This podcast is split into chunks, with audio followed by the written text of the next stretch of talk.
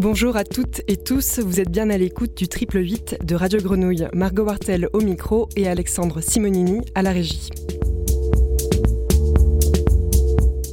Bienvenue dans cette émission dédiée à la fête de la science 2020. Chaque année, la Grenouille accompagne cet événement organisé par l'association Les Petits Débrouillards. Mais 2020 n'est pas une année comme les autres et la fête de la science en physique est annulée. Cependant, une série de rencontres, des lives avec des chercheurs et des chercheuses se sont déroulées en ligne plusieurs fois par jour depuis le 2 octobre et jusqu'à lundi 12 octobre, à écouter en direct sur le site Village des Sciences Sud. Ce week-end, aujourd'hui et demain, vous pourrez retrouver l'intégralité de ces lives en replay. Sur ce site, il y a aussi des jeux, des expériences, des parcours de réalité augmentée à faire depuis chez vous. Cette année, le thème porte sur l'homme et la nature, comment la nature nous vient en aide, comment on peut la comprendre et en prendre soin. Pour échanger sur ces grandes questions, Radio Grenouille vous propose une discussion avec quatre chercheurs et chercheuses qui ont chacun et chacune des spécialités différentes. Nous aurons par téléphone en début d'émission Amandine Gasque, ambassadrice cette année des Petits Débrouillards, chercheuse à l'IMBE, Institut méditerranéen de biologie et d'écologie, et spécialiste d'éco-acoustique.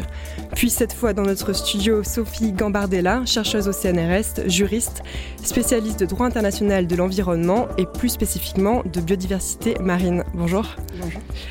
À côté de vous, Sébastien Morilla, ingénieur hydrologue au CEA, commissariat de l'énergie atomique et des énergies alternatives, qui s'intéresse notamment à la remontée des nappes phréatiques. Bonjour. Bonjour. Enfin, nous discuterons avec euh, Bernard Bénotruy, chercheur à l'INSERM, spécialiste des cellules souches embryonnaires et qui s'est intéressé ces derniers mois au Covid-19. Nous le joindrons en fin d'émission par téléphone. Merci à tous les quatre d'être là. Amandine Gasque, bonjour. Bonjour. Vous êtes euh, l'ambassadrice cette année des Petits Débrouillards. On va commencer cette émission euh, avec vous. Merci beaucoup d'être là euh, par téléphone. Merci de m'avoir invité. Vous êtes chargée de recherche à l'IRD, l'Institut de recherche pour le développement. Vous travaillez, comme je le disais, à l'IMBE, l'Institut méditerranéen de biodiversité et d'écologie. Vous êtes spécialiste d'écoacoustique et vous, vous traitez de ces questions écologiques par l'analyse acoustique des, des environnements sonores. Je commence bien. Alors peut-être pour euh, commencer, est-ce que vous pouvez nous expliquer ce que c'est l'écoacoustique? Oui, alors l'écoacoustique, euh, ça veut dire écologie acoustique. Donc c'est traiter de questions d'écologie, euh, donc de faire de la, science écologique, mais en utilisant des médias acoustiques. Donc en analysant les champs des, espèces ou les environnements sonores, ce qui est ma spécialité. Donc je travaille au niveau des, environnements sonores et j'essaie d'en extraire des informations, euh, que ce soit par exemple pour estimer la biodiversité locale ou pour détecter une perturbation dans l'écosystème.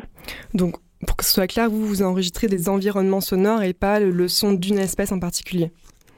Non, non, voilà, c'est ça. Je travaille au niveau de la communauté animale, c'est-à-dire que je ne vais pas chercher à enregistrer une espèce en particulier, mais j'ai travaillé sur toutes les espèces qui vont chanter dans un environnement donné. Alors, sur, sur quel terrain vous travaillez? Alors, je travaille dans différents milieux, euh, mais principalement dans les, forêts tropicales. Euh, voilà, donc j'ai plusieurs terrains en forêt tropicale, euh, en particulier en Nouvelle-Calédonie. Oui, d'ailleurs, vous avez amené deux sons de Nouvelle-Calédonie. On peut peut-être commencer par en écouter un et vous allez nous expliquer ce que c'est après. Oui.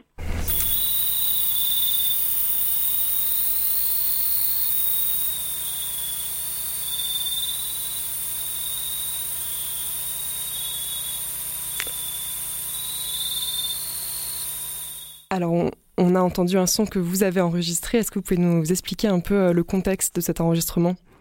Donc euh, c'est le son d'une forêt euh, en, octobre qu'on a enregistré donc au mois d'octobre à 10 heures du soir. Donc c'est un milieu nocturne. Et donc on, devra entendre normalement beaucoup de sons beaucoup d'insectes qui chantent. Et ça ça reflète en fait la, la, richesse la biodiversité locale qui est très très forte en forêt tropicale donc là, c'est l'aspect euh, estimé de la biodiversité par le son. Donc on a accès à plusieurs taxons, euh, que ce soit les insectes, les oiseaux, les amphibiens. Euh, et donc on peut essayer d'estimer la, biodiversité locale qui, dans ce cas présent de forêt tropicale, est très riche. Vous êtes venu avec un deuxième son pour le comparer à ce premier son. On va, on va l'écouter, vous savez de quoi il s'agit. Oui.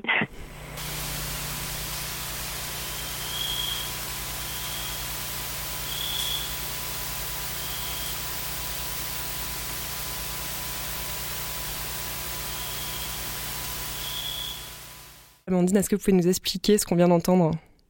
Oui, alors euh, voilà, donc on n'entend pas grand-chose, on entend peut-être un ou deux grillons euh, qui chantent au fond, euh, et en fait on entend le, son d'une forêt très très similaire, donc une, belle forêt tropicale, à la même date, exactement la même date et exactement la même heure, puisqu'on sait que les environnements sonores sont assez variables en fonction de la saison ou de l'heure de la journée, mais là on est dans exactement les mêmes conditions, sauf que dans le cas de ce deuxième son, on a la présence d'une petite fourmi invasive qui s'appelle Vasmania punctata.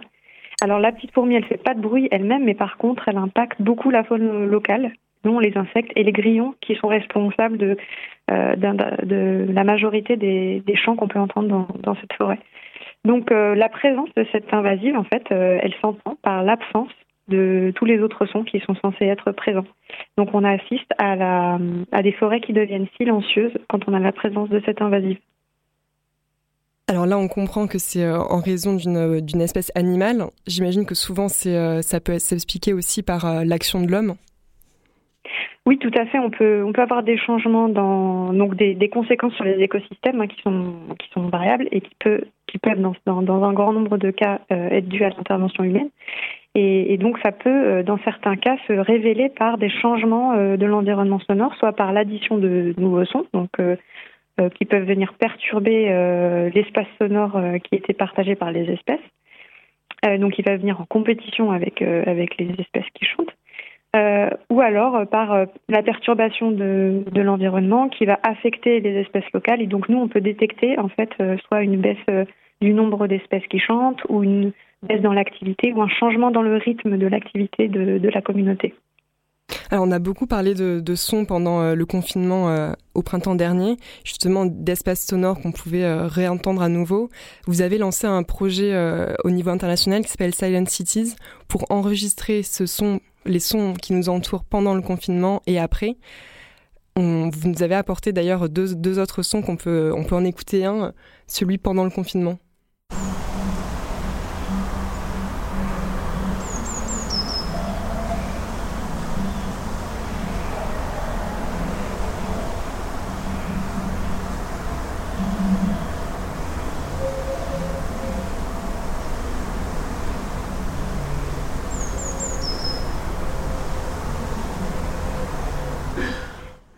Amandine, c'est un, son que vous avez vous-même enregistré, celui-là? Oui, enregistré sur mon balcon. C'était donc un peu l'idée du projet Silent Cities. C'était de... Je vous en dirai peut-être plus après le, deuxième son. Ce qui serait intéressant, c'est de le comparer tout de suite au deuxième son, qui est donc euh, après la reprise du début d'activité, en fait, économique.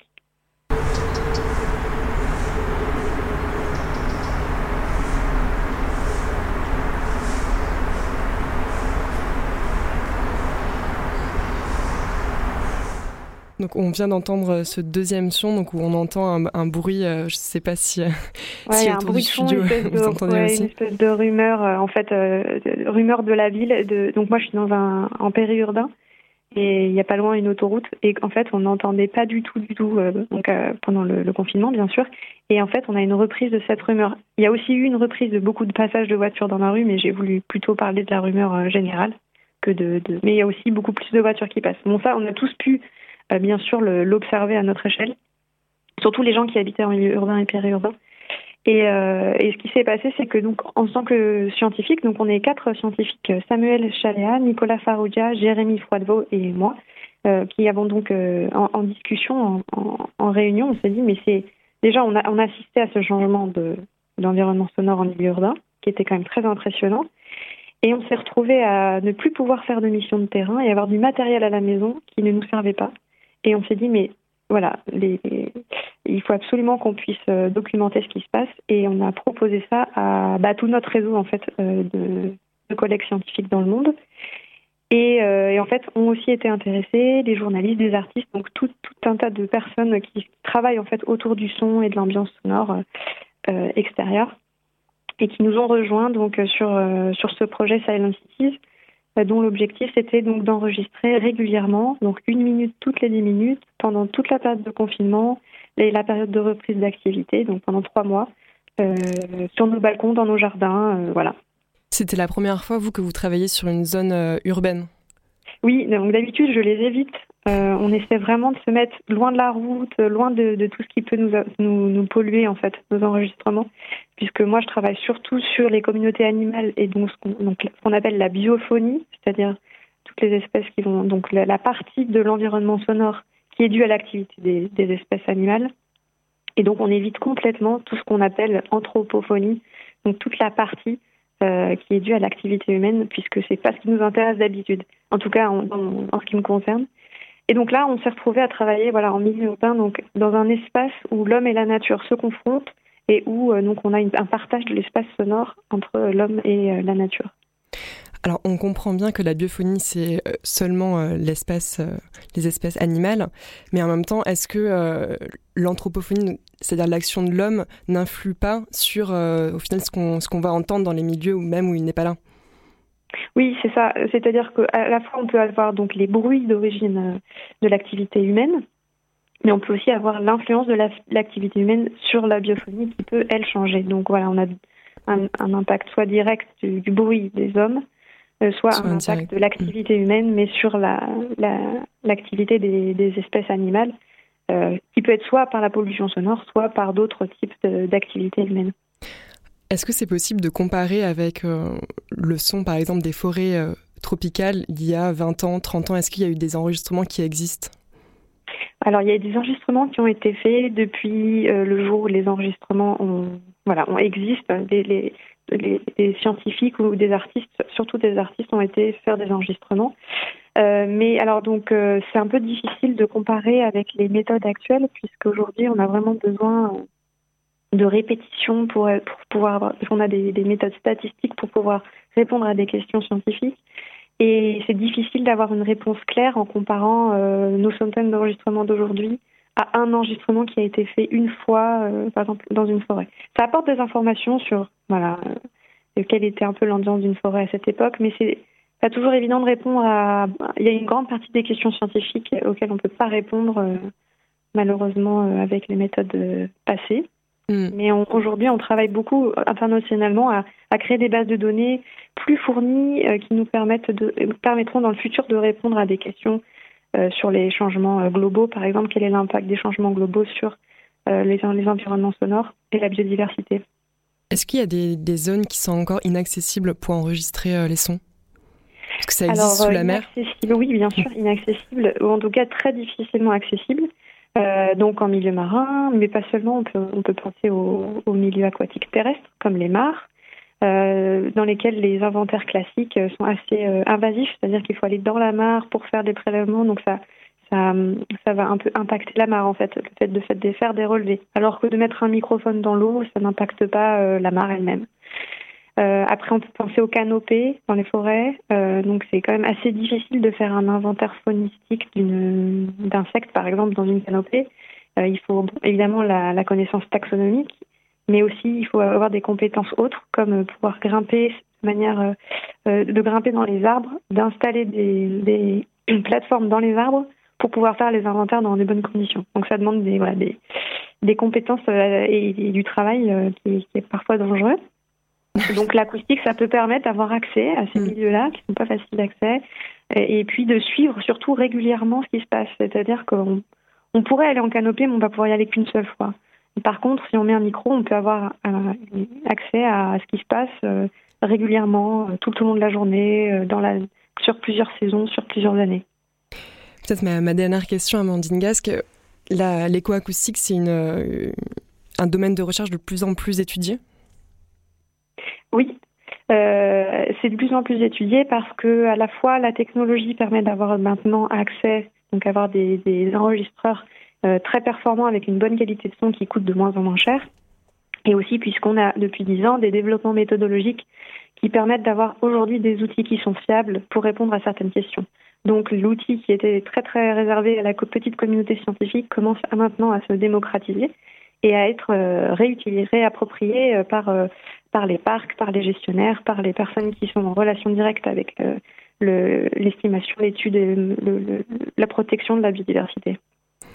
Merci beaucoup Amandine Gasque. Merci beaucoup.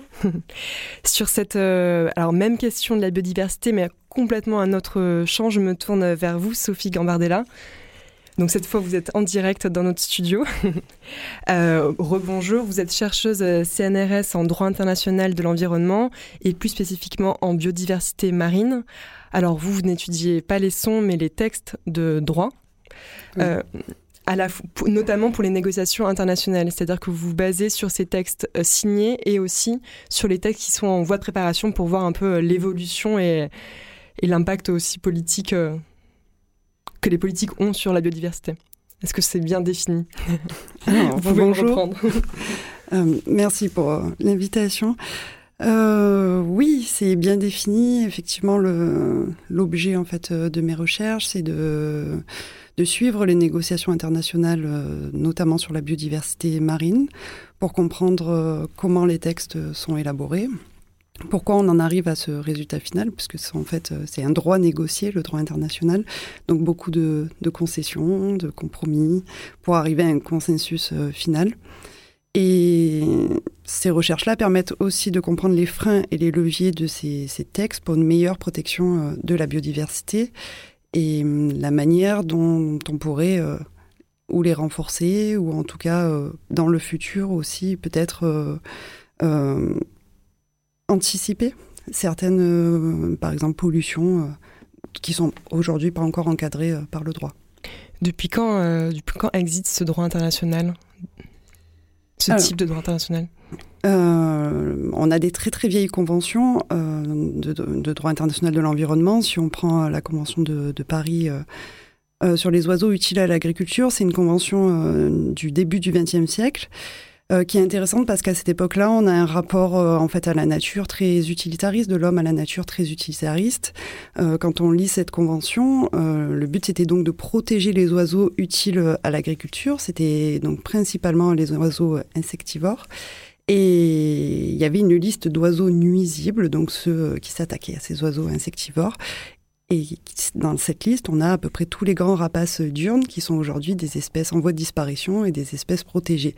Donc ça montre qu'on a entre-temps changé notre, notre rapport hein, à, la, nature et, et, ça se voit dans les textes internationaux. Puisqu'à partir de Rio, notamment de la grande conférence de Rio, on adopte la Convention sur la diversité biologique, donc c'est en 92. Et dans le préambule de la Convention, on parle de valeur intrinsèque de la nature. Donc là, on voit qu'on remet l'homme au milieu de, de, la nature, en fait, et qu'on a une vision moins anthropocentrée. Elle reste encore quand même, à mon sens, beaucoup trop anthropocentrée. Vous diriez qu'on se trouve à l'heure actuelle dans quelle période? C'est-à-dire, est-ce qu'on est, qu'on est, plutôt dans une bonne période pour le droit international et, euh, et les discussions? Je vois que vous levez les yeux en air, donc c'est plutôt non. J'imagine, mais peut-être, euh, voilà, comparé à il y a 10 ans, où est-ce qu'on en est aujourd'hui? 10 ou 20 ans? Alors aujourd'hui, particulièrement depuis quelques années, on a un multilatéralisme, comme on l'appelle, hein, euh, qui, est un peu en crise. Euh, c'est suite à, c'est tout un contexte. Hein, c'est suite à des échecs de grandes négociations internationales, mais c'est suite aussi au contexte économique actuel, au contexte politique et maintenant au contexte sanitaire. Donc euh, le droit international n'est plus à la mode. Il y a un repli étatique ce qui fait que adopter des grands textes internationaux à cette époque-là, c'est très compliqué. Par contre, on dispose de tout, plein, de toute une boîte à outils euh, juridiques déjà existantes, très complet, très complète cette boîte-là. Et je pense que dans ces périodes-là, on peut en profiter pour mobiliser ces outils-là, les renforcer, euh, travailler sur une meilleure application des textes, euh, plutôt que chercher des, des textes très ambitieux qui ont vocation à ne pas être adoptés en fait. C'est-à-dire que selon vous, les textes sont là, mais ils ne sont juste pas respectés. Enfin, juste. ils sont surtout pas respectés. Alors, je vais pas dire que c'est complet, qu'on mm. a des textes sur tout, mais on a déjà beaucoup de choses. Euh, on a effectivement. Euh, Par exemple, sur la biodiversité alors, sur la biodiversité, on a euh, plusieurs types de textes. On va avoir des textes sectoriels, donc euh, par exemple des textes uniquement en droit de la mer, en biodiversité marine. On a ensuite des textes plus, avec une approche plus globale. Ça, ça va être la Convention sur la diversité biologique. On a des textes sur certaines activités, le la Convention par exemple sur le, le, commerce international des espèces de flore et de faune sauvage. qui concerne le pangolin par exemple. voilà, donc on a le fameux. Le fameux. On a beaucoup de textes, certains sont, sont bien appliqués. Honnêtement, on a des, bons résultats sur certains textes. Je pense que sur, euh, par exemple, sur cette convention sur le trafic international d'espèces euh, de faune et de flore sauvages, on a eu des bons résultats, pas encore suffisants sur le trafic d'ivoire, par exemple. Euh, d'autres textes beaucoup moins appliqués. mais ça dépend principalement de la volonté des États, parce que le droit international est un droit avant tout qui fait par et pour les États. Donc si les États n'ont pas la volonté de l'appliquer, on a peu de moyens pour les contraindre. En biodiversité, il n'y a aucun moyen euh, de contraindre les États? Parce que sur le climat, a priori, il y en a plus. Alors, euh, en droit international de manière générale, parce que finalement le droit international de l'environnement, c'est une branche du droit international, euh, on a très peu de juridictions internationales. les États doivent accepter la compétence de la juridiction, donc en, en gros, ils doivent être acceptés d'être jugés. Donc déjà, ça réduit le, mm. nombre de, cas. Euh, et ensuite, on a créé des mécanismes euh, plus incitatifs, en fait. Donc c'est si l'État euh, se dénonce ou si on se rend compte qu'il respecte mal ses obligations, on va lancer des discussions avec l'État en lui proposant des moyens. Alors ça peut aller jusqu'à la fin pour certains mécanismes sur des sanctions, mais c'est très rare. C'était le cas de Kyoto dans le protocole de Kyoto, donc, euh, dont on a tous parlé, qui permettait la réduction des émissions de gaz à effet de serre, on avait un mécanisme qui allait jusqu'aux sanctions. Bon, l'exemple typique, c'est le Canada, quand il est rentré, quand il a été, je ne vais pas dire accusé, mais qu'il est rentré dans ce mécanisme pour non-respect de ses obligations, derrière, il s'est retiré du protocole de Kyoto. Donc, il y a toujours une mm. solution pour les États pour sortir des textes. Donc, on joue sur, euh, c'est un peu un jeu d'équilibriste hein, en droit international. C'est, on cherche plus l'incitatif euh, finalement que le répressif. Vous me disiez avant le début de l'émission que euh, vous alliez être la pessimiste de l'émission. Qu'est-ce qui vous rendrait, qu'est-ce qui vous rend si pessimiste dans votre, évidemment, dans votre champ de travail? Alors là, actuellement, les exemples ne manquent pas en droit de l'environnement. on a par exemple en ce moment la négociation de la stratégie européenne 2020-2030 euh, pour la biodiversité. Euh, on est parti donc pour euh, monter cette stratégie. La Commission européenne est partie d'un rapport qui fait le, bilan en fait de la stratégie 2010-2020, dans laquelle il y avait 20 objectifs et aucun n'ont été remplis. Donc ça, ne pousse pas quand même à l'optimisme pour la période 2020-2030. de la même manière, on voit se développer. Les objectifs 2020-2030 sont les sont les mêmes ou d'autres objectifs encore que, que ceux qui n'ont pas été respectés? Ils sont encore plus ambitieux. D'accord. Donc euh, c'est pour ça que on n'est pas je suis pas très optimiste sur le fait qu'on arrive d'ici 2030 à remplir des objectifs encore plus ambitieux que ceux qui étaient prévus pour 2020 qu'on n'a déjà pas remplis.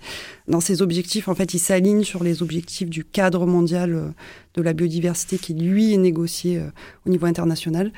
Euh, dans ces objectifs, pour prendre un exemple, il y aurait donc la volonté que 30% de la planète soit, soit sous air, protégé.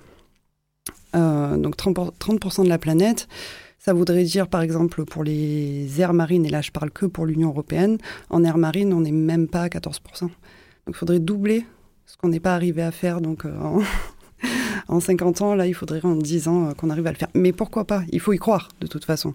En même temps, l'urgence est d'autant plus présente maintenant que qu'il y a 20 ans. Peut-être pour ça que les objectifs sont plus euh, hauts. C'est certain. Ils sont plus hauts aussi parce qu'on a eu une succession de rapports scientifiques mm. enfin, catastrophiques. Euh, en 2019, on a eu le rapport du GIEC. Mm. Euh, voilà, qui est tout à fait alarmant. Le rapport de l'IBES qui nous dit que sur 8 millions d'espèces, on va en perdre 1 million. Donc on n'a eu que des rapports scientifiques alarmants. Donc derrière, effectivement, on a des réponses politiques qui correspondent. Maintenant, qu'est-ce qui va se passer euh, concrètement? Est-ce qu'on va arriver à, atteindre ces mm. objectifs? On parlait avec Amandine Gasque de l'influence du confinement sur le son. Est-ce que vous pensez que, que la crise qu'on traverse encore actuellement va avoir une influence sur le droit international? Je J'en suis pas certaine. En tout cas, je suis pas certaine que ça soit une influence positive, euh, dans la mesure où économiquement, on a quand même un repli étatique euh, fort, et ce contexte-là est jamais bon pour les négociations euh, internationales. Donc, je suis pas certaine que, en tout cas à l'échelle internationale, ça soit ça, amène à des mesures plus mieux appliquées par les États. Après, peut-être à l'échelle, sûrement d'ailleurs à l'échelle européenne, à l'échelle nationale, mais à l'échelle internationale, je ne suis pas certaine. Il y a déjà des mesures qui ont été prises pendant le confinement qui sont pas rassurantes. Euh, L'Union européenne, par exemple, qui négocie depuis 20 ans la suppression des subventions à la pêche pour réduire l'effort de pêche et donc permettre un renouvellement des, des ressources, vient euh, là en début d'année euh, de rétablir les subventions à la pêche, augmentant l'effort de pêche. Donc voilà. On... Pour des raisons économiques pour des raisons économiques, effectivement. Parce que c'est un secteur qui est, qui est très touché, mm. comme beaucoup de secteurs. Donc oui, pour des raisons économiques. Vous nous parliez de la fragmentation du droit international euh, lié à l'écologie. Comment ça se fait? C'est-à-dire que la biodiversité est d'un côté, il y a le réchauffement climatique de l'autre, donc tout est très euh, séparé. Oui, historiquement, le droit international de l'environnement s'est construit de cette manière-là. Euh, à chaque fois qu'on adopte une convention, on crée toute une structure institutionnelle avec une mini-organisation internationale, en fait, sur chaque question. Donc on a euh, une organisation internationale pour la biodiversité, on va en avoir une pour le climat, euh, convention sur le commerce, donc des espèces sauvages mmh. dont je vous parlais tout à l'heure à sa propre petite organisation. Et on n'a pas forcément un dialogue entre ces, donc je vais les appeler ces îlots de gouvernance, mmh. forcément un dialogue, ce qui conduit en fait les États à profiter de cette fragmentation pour euh, adopter des choses dans certaines enceintes qui vont à l'encontre des intérêts de d'autres. Alors pour prendre un exemple très clair, euh, au moment où les États adoptent l'accord de Paris, ils laissent une petite porte ouverte euh, dans le texte à l'utilisation de techniques qu'on appelle de géo-ingénierie fait, c'est des, techniques qui consistent euh, à, avoir une intervention en fait délibérée et à grande échelle sur l'environnement pour contrecarrer les effets du changement climatique. Alors il y a 30 ans, c'était des techniques qui paraissaient relever de la science-fiction parce qu'il y a des choses assez, assez particulières. Donc par exemple mettre de la mousse sur les océans pour empêcher euh, que la lumière se reflète et pour donc empêcher le réchauffement de la planète ou aller prendre euh, l'eau dans les, au fond des océans pour le faire remonter à la surface pour donc euh, refroidir euh, à ce moment-là. Bon, on s'est rendu compte que ça enlevait l'oxygène dans le même temps. fertiliser les océans, c'est-à-dire mettre beaucoup de fer pour pouvoir activer le phytoplancton pour qu'il absorbe du carbone. Bon, il y a beaucoup, beaucoup de techniques comme ça. La problématique, c'est que d'un côté, le droit du climat ouvre la porte au recours à ces techniques-là pour contrecarrer donc les effets des changements climatiques. C'est des techniques qui permettent d'absorber du carbone. Et de l'autre côté, pour l'instant, la plupart de ces techniques, on se rend compte qu'on a des, doutes sur leur impact sur la biodiversité. Notamment, si on reprend la fertilisation des océans, toutes les expériences qui ont eu jusqu'à maintenant montrent que ça détruit dans le même temps une partie de la biodiversité marine. Donc voilà, cette fragmentation, en fait, elle conduit à ce genre de concurrence entre enceintes. Et des fois, on a des surprises positives dans cette fragmentation. Voilà, donc c'est pas tout négatif. On peut peut-être finir sur une surprise euh, positive. Alors, ça va être un tout autre exemple. Ça va être l'exemple du, du thon rouge. Euh, le thon rouge, il est géré par une organisation, le thon rouge de Méditerranée, il est géré par une organisation de pêche qui, qui s'appelle la Commission internationale pour la conservation des thonidés de l'Atlantique et des mers adjacentes. Cette organisation ça faisait euh, donc les faits, c'est en 2009. Ça, ça faisait presque dix ans que le comité scientifique disait il faut absolument baisser les quotas. Euh, le stock est en train de s'effondrer. Il, faut baisser les quotas. Donc je vous donne des chiffres qui sont pas les chiffres euh, réels, mais grosso modo, les scientifiques disaient il faut pas plus prélever plus de 15 000 tonnes de thon rouge. Les États adoptaient à peu près 22 000 tonnes. Donc déjà, il y avait un mmh. décalage. Et dans la réalité, on estime qu'on était autour des 50 000. Donc, euh, bon, pas du tout euh, ce qu'il fallait pour, pour permettre le renouvellement du stock. Et en 2009, la principauté de Monaco euh, décide de demander l'inscription du thon rouge à une annexe de la Convention sur le commerce des espèces sauvages pour demander son interdiction du commerce international du thon rouge. Donc là, ça voulait dire plus de commerce international, donc plus personne n'avait vraiment intérêt à aller pêcher du thon mmh. rouge. Les États à ce moment-là ont tellement eu peur que cette convention-là récupère donc euh, le thon rouge, le met à l'annexe 1, qu'ils ont pour la première fois respecté l'avis scientifique et adopté donc des quotas qui correspondaient à la vie scientifique. Donc des fois, cette fragmentation, cette mise en concurrence des organisations, elle a des effets positifs. Sous la contrainte. Sous la contrainte. Merci beaucoup, Sophie Gambardella.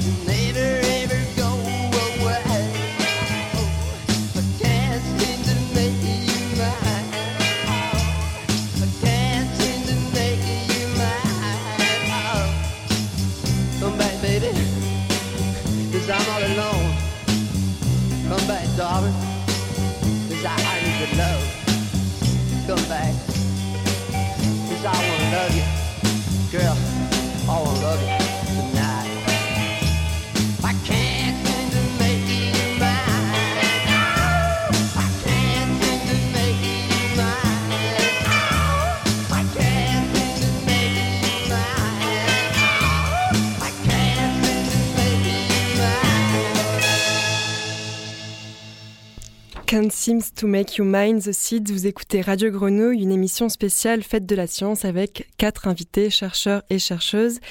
Bernard Binotri, vous êtes notre troisième invité. Bonjour. Bonjour. Merci euh, d'être parmi nous par téléphone. Alors, vous êtes directeur de recherche à l'INSERM, l'Institut national de la santé et de la recherche médicale. Vous travaillez maintenant sur la communication scientifique, et notamment via des interventions en milieu scolaire. Votre domaine de recherche, ce sont les cellules souches embryonnaires. C'est bien ça, Exactement, oui, c'est bien ça. Et vous avez travaillé euh, plus récemment sur, euh, sur l'épidémie de Covid-19 dont on pourra parler dans un deuxième temps. Oui, alors j'ai pas vraiment travaillé mm. dessus, j'ai juste, euh, je me suis intéressé aux au tests PCR, aux tests virologiques pour essayer justement de répondre aux, au grand public aux questions qui peuvent se poser. Je n'ai pas vraiment travaillé sur ce sujet précis. En tout cas, sur la communication entre euh, le, domaine scientifique et, le grand public. Exactement. Alors, on, peut peut-être commencer par votre euh, premier sujet, euh, enfin votre votre sujet de prédilection, les cellules souches embryonnaires. Alors, moi, je ne savais pas ce que c'était, donc je vous propose de nous expliquer ce que c'est pour des novices. Oui, pas de souci. On, on, va on va essayer Euh, oui, les cellules souches embryonnaires, c'est un terme très précis puisque on s'adresse des cellules souches au cours du développement embryonnaire et on va leur adjoindre ce collectif, cet adjectif pardon d'embryonnaire euh, parce qu'elles vont correspondre à un développement très particulier. Donc, vous savez que euh, l'embryon commence évidemment par la fécondation, donc un œuf qui a le potentiel euh, de former tous les tissus futurs de l'organisme, mais ce potentiel est conservé pendant quelques générations, pendant quelques divisions cellulaires. Et euh, justement, on, on, va appeler les cellules souches embryonnaires celles qui vont conserver les premières, en fait, jusqu'au quatrième jour, hein, les premières divisions cellulaires, jusqu'au quatrième jour de développement, euh, toutes ces cellules, euh, toutes les cellules de l'embryon, à ce moment-là, vont euh, avoir encore, vont conserver ce potentiel de former tous les tissus de, de l'adulte. À quoi ça peut, ça peut servir? À quoi ça peut servir? Très bien. Hmm. on, on s'y est beaucoup intéressé. comme vous savez, donc je travaille à, à l'INSERM, la recherche médicale, mais euh, on s'y est beaucoup intéressé parce qu'elles ont un potentiel justement du fait de leur propriété et du fait qu'on a pu euh, on, a pu les isoler et, faire des lignées, ce qu'on appelle des lignées cellulaires, c'est-à-dire en, faire euh, pousser dans les boîtes de pétri à l'infini. Euh, donc, elles ont, elles ont gardé ce, ce potentiel et on s'y est intéressé parce que dans, en médecine, on a, quand on parle de, de thérapie, hein, euh, et notamment de thérapie cellulaire, donc mm -hmm. dans, quand on cherche à venir, venir avec des, greffer des cellules qui seraient des cellules réparatrices d'un tissu abîmé, Prenez un exemple, je ne sais pas moi, un, un cœur qui euh, un cœur qui a eu, subi un infarctus, eh ben, euh, quand il cicatrise, il, ne régénère pas du cœur, il fait une cicatrice euh, fibroblastique, du coup le cœur est amoindri. Il serait très intéressant de venir avec des cellules souches, euh, pardon, avec des cellules réparatrices thérapeutiques pour améliorer la fonction cardiaque. On se trouve face à un problème euh, précis euh, dans ce cas de figure, c'est qu'on a besoin de beaucoup, beaucoup de cellules pour faire, euh, pour réparer un tissu abîmé. Il faut se rappeler que l'organisme humain euh, comporte 60 000 milliards de cellules. C'est-à-dire que n'importe quel organe, euh, c'est pas quelques cellules en culture qu'il faut pour venir le réparer, c'est des millions, voire des milliards de cellules.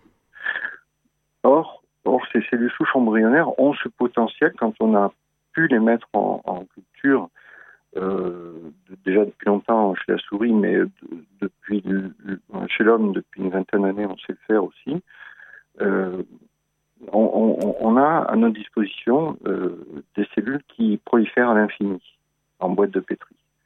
Donc vous voyez, ce, potentiel de proliféra prolifératif, euh, on serait très intéressé pour l'exploiter dans des approches de thérapie cellulaire. Donc pour soigner des maladies, très concrètement. Exactement. Hein. On, est, là euh, dans le cadre où on, on va euh, euh on va essayer de venir euh, la thérapie cellulaire, c'est ça, c'est venir essayer de greffer des cellules thérapeutiques réparatrices en quelque sorte qui viendraient réparer un organe abîmé. Vous ai parlé du cœur, mais on peut prendre l'exemple de n'importe quel tissu en fait. Euh, et, et, de se dire, ben, euh, au lieu de donner des médicaments hein, qui sont parfois très peu efficaces, euh, puis il y, a, il y, a, des circonstances où on n'a aucune, aucune solution thérapeutique médicamenteuse. C'est l'exemple des maladies rares, mm. qui, pour lesquelles le, le, cette stratégie de cellules souches thérapeutiques euh, serait très intéressante. Pourquoi? Parce que dans les cas des maladies rares, qui sont des maladies la plupart du temps génétiques, euh, même si on a identifié le gène en cause, on peut faire du diagnostic, mais euh, le fait même que toutes les cellules ont, ont, un gène ont un gène muté dans ce cas-là, euh, eh bien fait que on n'a pas de la plupart du temps on n'a aucune solution. Le médecin est complètement dépourvu de, de solutions. Donc euh, dans le cas des maladies rares, pour simplifier, on va avoir deux stratégies, des stratégies de thérapie génique où on cherche à venir remplacer le gène en qui, est, qui est muté, qui, qui a un défaut, on vient, on vient essayer de le remplacer. Et l'autre stratégie, c'est la thérapie cellulaire dont on vient de parler. Un exemple de, de réussite euh, pour soigner une maladie euh, rare grâce à cette méthode euh, de cellules souches embryonnaires? Grâce aux cellules souches embryonnaires. Alors, il faut savoir que c'est encore beaucoup en développement, mm. en recherche fondamentale parce que les greffes, euh, qui dit greffe de cellules, dit un, tas de contrôles euh, de sécurité. Évidemment, on a besoin de vraiment de, faire très attention à ce qu'on injecte. Il ne s'agit pas d'injecter quelque chose qui a un potentiel, mais qui pourrait avoir des effets secondaires. Donc c'est très compliqué. Hmm. Il y a un, véritable succès qui a été réalisé euh, ces dernières années avec ces cellules souches embryonnaires. c'est dans le cadre de la dégénérescence maculaire liée à l'âge. Alors, on n'est pas dans le cas d'une maladie génétique rare, mais on dit que ça peut servir à, beaucoup de choses, ces, cellules souches embryonnaires.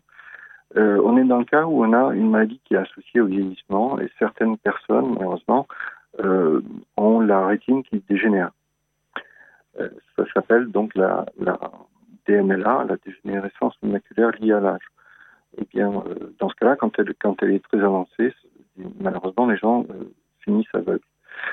Euh, ce qu'on sait faire, euh, ce que que j'ai pas trop détaillé jusqu'à présent, euh, c'est que ces cellules en souche embryonnaire, on sait non seulement les faire proliférer à l'infini, donc en obtenir des quantités tout à fait compatibles avec une thérapie cellulaire, mais aussi on sait les orienter, hein, puisque en culture, on a besoin d'un certain euh, milieu de culture pour les garder euh, dans cet état de potentiel capable de faire tout le tissu, mais euh, c'est pas ces cellules-là telles quelles qu'on va injecter, bien sûr. Mm.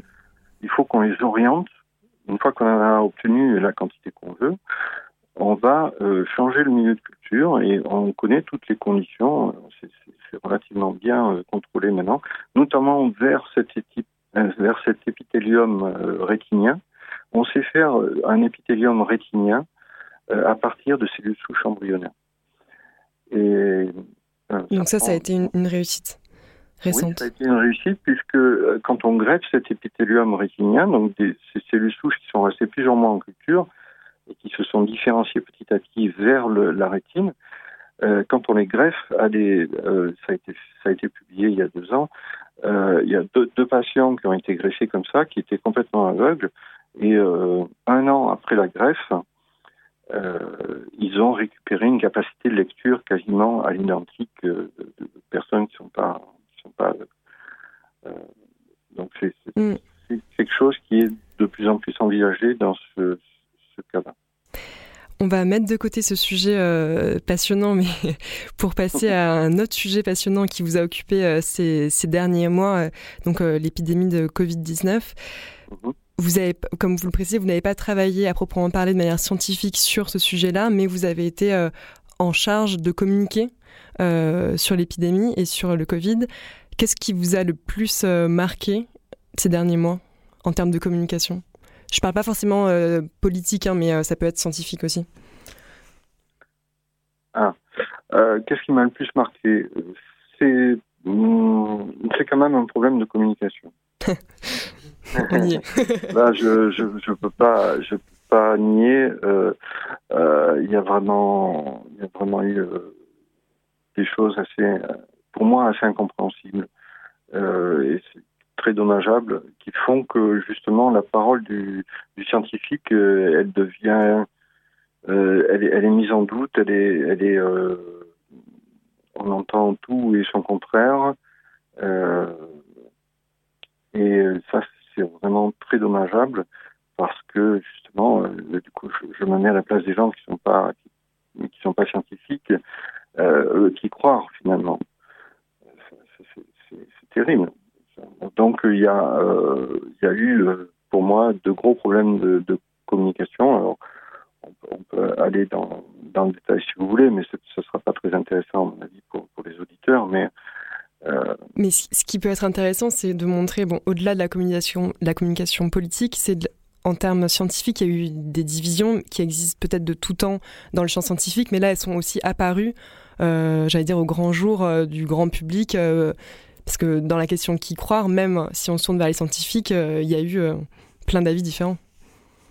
Oui, oui, oui, justement, parce que je pense qu'à à un moment donné, euh, certaines personnes ont, ont, confondu un peu plusieurs casquettes euh, qu'ils ont, c'est-à-dire que on peut très bien, c'est très légitime d'avoir une, une, une, un discours euh, de médecin, parce que évidemment, quand on a un malade en face de soi, il faut bien faire quelque chose.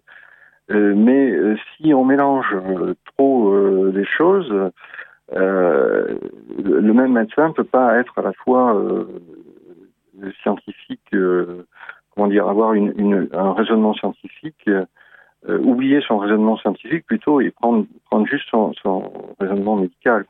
Donc euh, il, faut, il faut admettre que faut avoir l'humilité de dire oui, ben, on ne sait pas, donc on essaye. mais il, faut garder cette, ce, doute qui est, qui est à la base du raisonnement scientifique. Mm. Et, et pour, éviter ce doute, on a des règles scientifiques qui sont, bien établies euh, pour des protocoles expérimentaux, des contrôles à faire, des choses.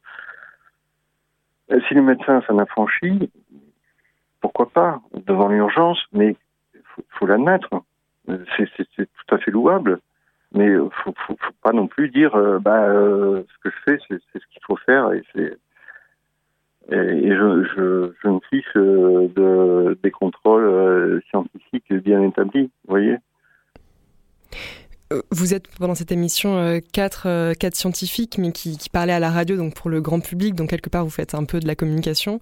Euh, vous maintenant, vous avez euh, mis votre carrière de chercheur à proprement parler un peu de côté pour privilégier cette dimension communication. Est-ce que ça vous plaît? Est-ce que vous pensez que les scientifiques devraient être mieux formés ou est-ce que ce n'est pas leur rôle de communiquer?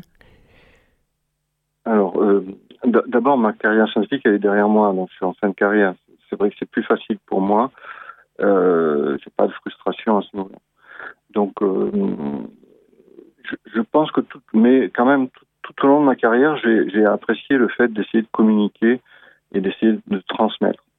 Donc c'est quand même euh, indissociable à mon avis des deux. Alors à des degrés divers, je comprends que euh, quelqu'un qui est à fond dans un sujet de recherche soit, soit tellement pris par son sujet qu'il ait du mal à communiquer, mais il me semble que de toute façon, on a, euh, c'est bien aussi de, de, redescendre sur terre hein, quelque part et de, euh, de faire passer des messages euh, parce que on, on, vit dans une société et euh, on ne peut pas euh, vivre dans une tour d'ivoire euh, en permanence et que c'est important de d'expliquer d'expliquer au grand public les, les, progrès de la science qui sont des progrès absolument faramineux et, et qui pourraient profiter profiter à tout le monde, qui vont profiter à tout le monde, qui profitent à tout le monde dans certains dans certains cas. Mais tout ça, ça ça va tellement vite que justement le besoin de, de communiquer est encore plus grand, à mon avis. Hmm. Merci beaucoup Bernard Binotry.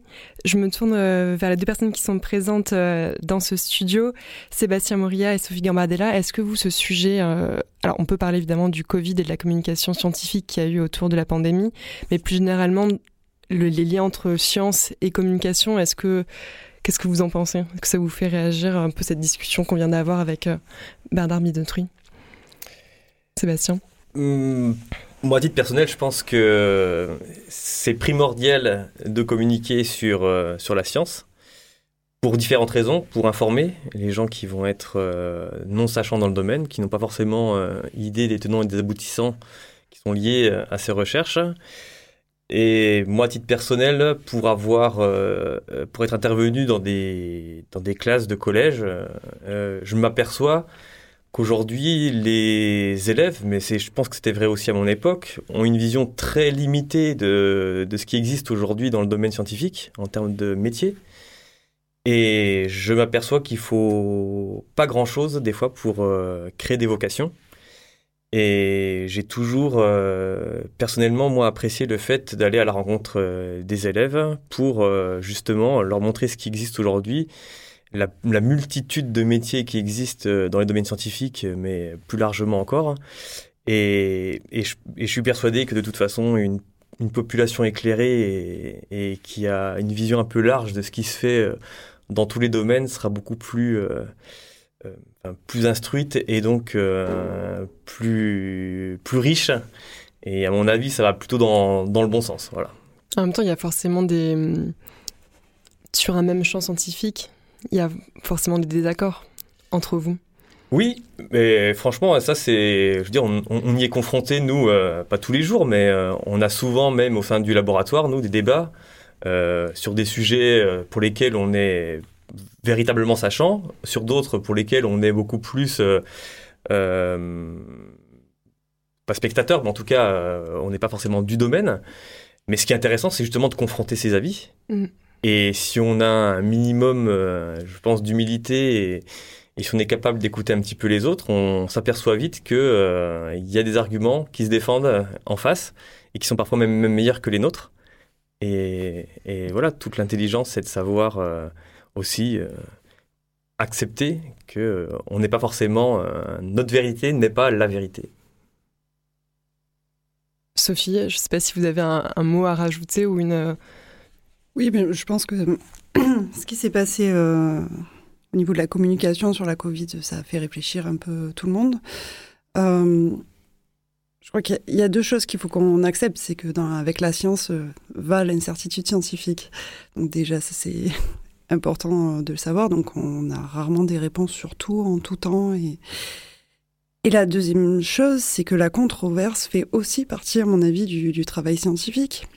Mais la controverse, c'est pas la polémique. Et je pense que c'est là où, actuellement on confond un peu les deux. La controverse, ça, ça permet de nourrir le débat scientifique, ça permet d'avancer. Euh, la polémique, elle est souvent assez stérile, en fait. Euh, et là, on est tombé dans des choses, dans des débats qui étaient plus de la polémique que de la vraie controverse scientifique. Et on a confondu un peu tous les rôles. Là, je suis bien d'accord euh, avec. Euh, avec Bernard Métry. Oui. Est-ce que vous êtes toujours là, Bernard? Oui, oui, je, suis toujours là. Euh, je, suis ravi de, que vos, vos, que les personnes autour de la table soient d'accord avec moi. on est d'accord. Pas de controverse. Merci beaucoup, Bernard Binotry, d'avoir été parmi nous. Merci à vous. Au revoir. Au revoir. Sébastien Moria, je me, tourne vers vous. Vous êtes notre quatrième invité, donc on vous a entendu à l'instant, mais pour peut-être pour vous représenter, vous êtes euh, ingénieur hydrogéologue au CEA de Cadarache, donc le CEA, Commissariat à l'énergie atomique et aux énergies alternatives de Cadarache, donc le site euh, un peu au nord d'Aix-en-Provence. Vous êtes en charge de suivre les variations des niveaux des nappes phréatiques et les risques d'inondation qui s'en suivent. C'est bien ça? C'est tout à fait ça. Si vous avez des détails à rajouter, euh, vous pouvez évidemment m'interrompre. Alors sur le lien homme-nature qui euh, file un peu à cette émission, euh, vous vous intéressez non pas aux effets de la nature, enfin aux effets de la nature, ce que peut avoir sur les activités humaines? Oui. Presque l'inverse que Amandine Gasque dans son domaine évidemment acoustique, mais. Exactement. Alors je travaille moi dans un laboratoire qui est euh, le laboratoire de modélisation des transferts dans l'environnement. Donc euh, on s'intéresse évidemment euh, avant tout à l'impact de l'homme sur l'environnement. Mais on va aussi, pour pouvoir améliorer la sûreté de nos installations, tenir compte aussi du potentiel, on va dire, facteur agressant de la nature sur nos installations. Et je travaille particulièrement, moi, sur les remontées de nappes, donc euh, les risques d'inondation par remontée de nappes, qui, euh, dans des périodes euh, comme en ce moment, enfin pour faire un petit peu écho à ce qui s'est passé dans la Vésubie le week-end dernier, on a des phénomènes aujourd'hui qui peuvent générer de réelles problématiques en termes d'inondation. et les inondations, c'est pas seulement les débordements de rivières, c'est aussi des nappes phréatiques qui peuvent être amenées à, à monter tellement vite et, tellement haut qu'elles vont euh, impacter euh, des bâtiments enterrés ou des, même des, installations surface. C'était, c'était ma question parce que c'est vrai que quand on pense inondation, peut-être pour le, grand public, ou en tout cas moi, on pense plus à voilà, un cours d'eau qui déborde. Euh, les risques d'inondation par remontée de nappe phréatique, ça représente combien en termes Je ne sais pas si on peut parler en termes de pourcentage, mais ça arrive souvent. Comment ça se passe? Alors ça arrive plus souvent qu'on ne l'imagine mm. et la principale raison c'est que c'est facile de voir une rivière déborder, c'est beaucoup plus compliqué de voir euh, une nappe euh, atteindre le niveau du sol et souvent on confond les deux. Euh, si on prend l'événement qui s'est produit dans la Vésubie et dans la Roya, euh, je pense que majoritairement, le, facteur euh, de l'inondation a été du ruissellement de surface euh, très fort. Donc le ruissellement de surface, ça va plutôt être le fait que le sol ne soit pas suffisamment capable d'accepter l'eau qui vient de la pluie. Et donc, n'ayant pas cette capacité à pouvoir absorber l'eau, l'eau va ruisseler, ruisseler, le long des pentes et se retrouver rapidement dans les talwegs et donc faire déborder les rivières. Euh, maintenant, quand on a un phénomène inverse, c'est-à-dire quand euh, le sol est capable, lui, d'accepter euh, fortement ces, ces, cumuls pluviométriques, hein, et c'est le cas notamment sur tous les massifs calcaires, le Jura, le Quercy, les Cévennes, etc., on va avoir une infiltration très rapide dans ces fractures de roches en, surface qui vont, elles, générer des, des grosses remontées de nappes. Donc en fait, quand on étudie une inondation, euh, on peut imaginer au départ que c'est essentiellement la rivière qui va poser problème, mais on s'aperçoit qu'il y a des très fortes relations entre justement les cours d'eau et les nappes phréatiques, et, c'est souvent euh, très entremêlé. Et qu'est-ce que l'homme a influe, enfin comment l'homme influence ça? Ah bah on va dire que aujourd'hui la, la, forte, la principale action qui est plutôt défavorable pour le risque d'inondation, ça va être euh, l'imperméabilisation des sols. Mm. Je veux dire, on a observé ça euh, dans les Alpes-Maritimes, notamment dans le, dans le Var, euh, il y a quelques années. donc effectivement, il faut aujourd'hui contrecarrer ces imperméabilisations. Il faut mettre des dispositifs de rétention d'eau qui soient adaptés. Mais même dans des, dans, des sites comme le site de Cadarache, hein, le site de Cadarache, c'est quand même à peu près aujourd'hui 900 euh, hectares clôturés, dont une grande partie est en surface naturelle. Donc euh, le facteur d'imperméabilisation ne va pas être un facteur prédominant dans euh, le, le, débordement, dans l'inondation. ce qui va réellement être impactant pour nous, ça va être justement ces cumuls d'eau importants qui vont s'infiltrer à travers ces fractures et qui peuvent générer ce qu'on appelle de l'artésianisme. C'est le fait que l'eau souterraine arrive à déborder en surface. Comment on peut calculer ça? Est-ce qu'on peut le prévoir? J'imagine que c'est tout l'enjeu de, votre étude. Tout l'enjeu, effectivement. Ben, on, travaille beaucoup là-dessus en ce moment, puisque euh, depuis, on va dire, euh, maintenant 15-20 ans, on s'aperçoit qu'on a une, un renforcement des événements un peu extrêmes. C'est-à-dire que globalement, la pluviométrie annuelle reste a priori inchangée, c'est-à-dire qu'on a toujours à peu près la même quantité d'eau qui tombe sur le sol de notre région. Par contre, on s'aperçoit que les événements ont tendance à se concentrer, c'est-à-dire que la quantité d'eau va euh, ne va pas forcément se euh, va pas seulement précipiter sur euh, plusieurs semaines, mmh. mais plutôt sur quelques jours. Et c'est là qu'on va avoir des, des, événements particuliers. Donc sur Cadarache, actuellement, on travaille beaucoup sur la capacité à prévoir hein, ce type d'événement. Et on a développé donc un outil Periscope qui a fait l'objet d'un dépôt de brevet en 2018 hein, pour justement anticiper ces événements-là. À combien de jours? Alors, à combien de jours? En fait, euh, on va dire que c'est pas forcément euh, l'intérêt, c'est pas forcément de hmm. prévoir euh, très tôt mais il faut euh, disposer d'une information qui soit suffisamment donnée suffisamment tôt par rapport à l'événement pour pouvoir permettre à une installation ou à la cellule de crise du site de pouvoir réagir. Donc là, on travaille sur un modèle qui va nous donner une information à 48 heures et c'est déjà c'est déjà beaucoup. Alors je sais que vous travaillez pas évidemment sur ce site-là, mais je, je, reviens quand même à la Roya. C'est tellement d'actualité. Mais est-ce que c'était prévisible? Alors je pense que euh, la quantité d'eau euh, qui allait tomber sur le, sur le site de la vallée, c'est compliqué à évaluer. C'est-à-dire que on sait qu'un phénomène va se produire. Météo France, d'ailleurs, euh, prévoit souvent maintenant à, 2, 3, 4 jours un événement quand il va être relativement important. On passe en alerte orange ou en alerte rouge. Donc ça, je pense que la prévision d'un événement majeur, c'est connu. Maintenant, la quantité précise d'eau qui va tomber et, le laps de temps sur lequel va tomber cette quantité d'eau, ça c'est beaucoup plus compliqué. Ça fait l'objet de, grands travaux euh, en termes de modélisation météorologique. on a notamment des, collègues chez nous qui, sont spécialisés là-dedans et qui ont fait aussi, bon, après coup, une simulation pour voir ce qu'on aurait pu prévoir. Mm. Et on s'aperçoit aujourd'hui qu'on a des, moyens, effectivement, d'anticiper ces événements-là. Maintenant, il faut se doter de, moyens techniques aussi pour pouvoir le faire. Et c'est tout l'objectif euh, des recherches qu'on mène actuellement, nous, euh, dans notre laboratoire. Sur le site de, de Cadarache, une inondation, ça serait euh, quel genre de catastrophe? Alors, on va dire que sur le site de Cadarache, le risque majeur, ça va être de l'infiltration d'eau dans les parties enterrées. Mais il faut quand même savoir qu'au départ, une installation, quand on en parle d'installation nucléaire, est dimensionnée pour pouvoir bien évidemment supporter euh, des facteurs, euh, enfin des agressions externes, donc qui peuvent être une tempête, un séisme, un risque de remontée de nappe. Euh, qui vont bien au-delà de ce qu'on peut euh, observer. Maintenant, euh, même dans des locaux qui peuvent être considérés comme, on va dire, à risque normal pour nous, c'est-à-dire que du bâtiment bureau ou du stockage de matériel, ça peut être quand même pénalisant. Donc l'objectif, c'est bien évidemment de tout faire pour ne pas avoir ce type de phénomène-là.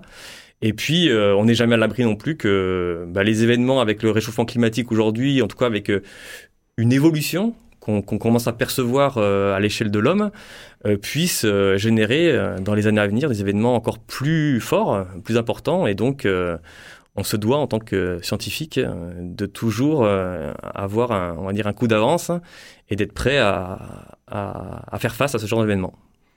Et là, les prévisions justement à moyen ou long terme, je ne sais pas dans quel ordre de mesure vous travaillez, mais concernant justement les nappes phréatiques et les inondations dues aux nappes phréatiques ou les inondations dues à, l'élévation d'un cours d'eau, c'est très pessimiste ou a priori oui? Alors là, je peux pas dire non. Je peux pas. Mm. Honnêtement, je j'ai pas d'avis puisque déjà pour dégager une tendance euh, sur 10 ans ou 15 ans, il faut avoir un pool de données euh, assez important. Euh, sur le site de Cadarache, on n'a pas un recul suffisant pour permettre de faire des prévisions climatologiques. Une soixantaine d'années on a une centaine d'années. Donc euh, voilà, aujourd'hui, euh, on est capable d'évaluer des événements en termes de niveau de nappe qui pourraient correspondre à des occurrences euh, de type crue centenale, crue millénale. Maintenant, est-ce qu'il existe réellement une tendance pessimiste qui va aller vers des événements de plus en plus euh, entre guillemets euh, néfaste, enfin avec des conséquences euh, qui pourraient être vraiment dramatiques pour pour le site de Cadarache, je pense pas. Voilà, mais on est toujours à l'affût de ce qui se passe, on suit la tendance, on s'aperçoit que les deux plus grosses remontées de nappe observées sur Cadarache ont eu lieu en 2019 et en 2011, donc c'est relativement récent. Euh, il nous faudra encore euh, quelques années de données pour pouvoir confirmer euh, cette tendance-là. Et, voilà. Et le, réseau de surveillance aujourd'hui, il sert aussi à ça, à pouvoir être capable de, prévoir ou, d'anticiper ce, genre d'évolution. Merci beaucoup, Sébastien Morilla. Merci à vous. Merci beaucoup aussi à Sophie Gambardella, à Amandine Gasque et à Bernard Binotry. Merci aussi à Marion Estavoyer des Petits Débrouillards pour l'organisation de cette émission que vous pouvez retrouver en ligne sur le site de Radio Grenouille, radiogrenouille.com. Merci beaucoup. Merci à vous. Au revoir.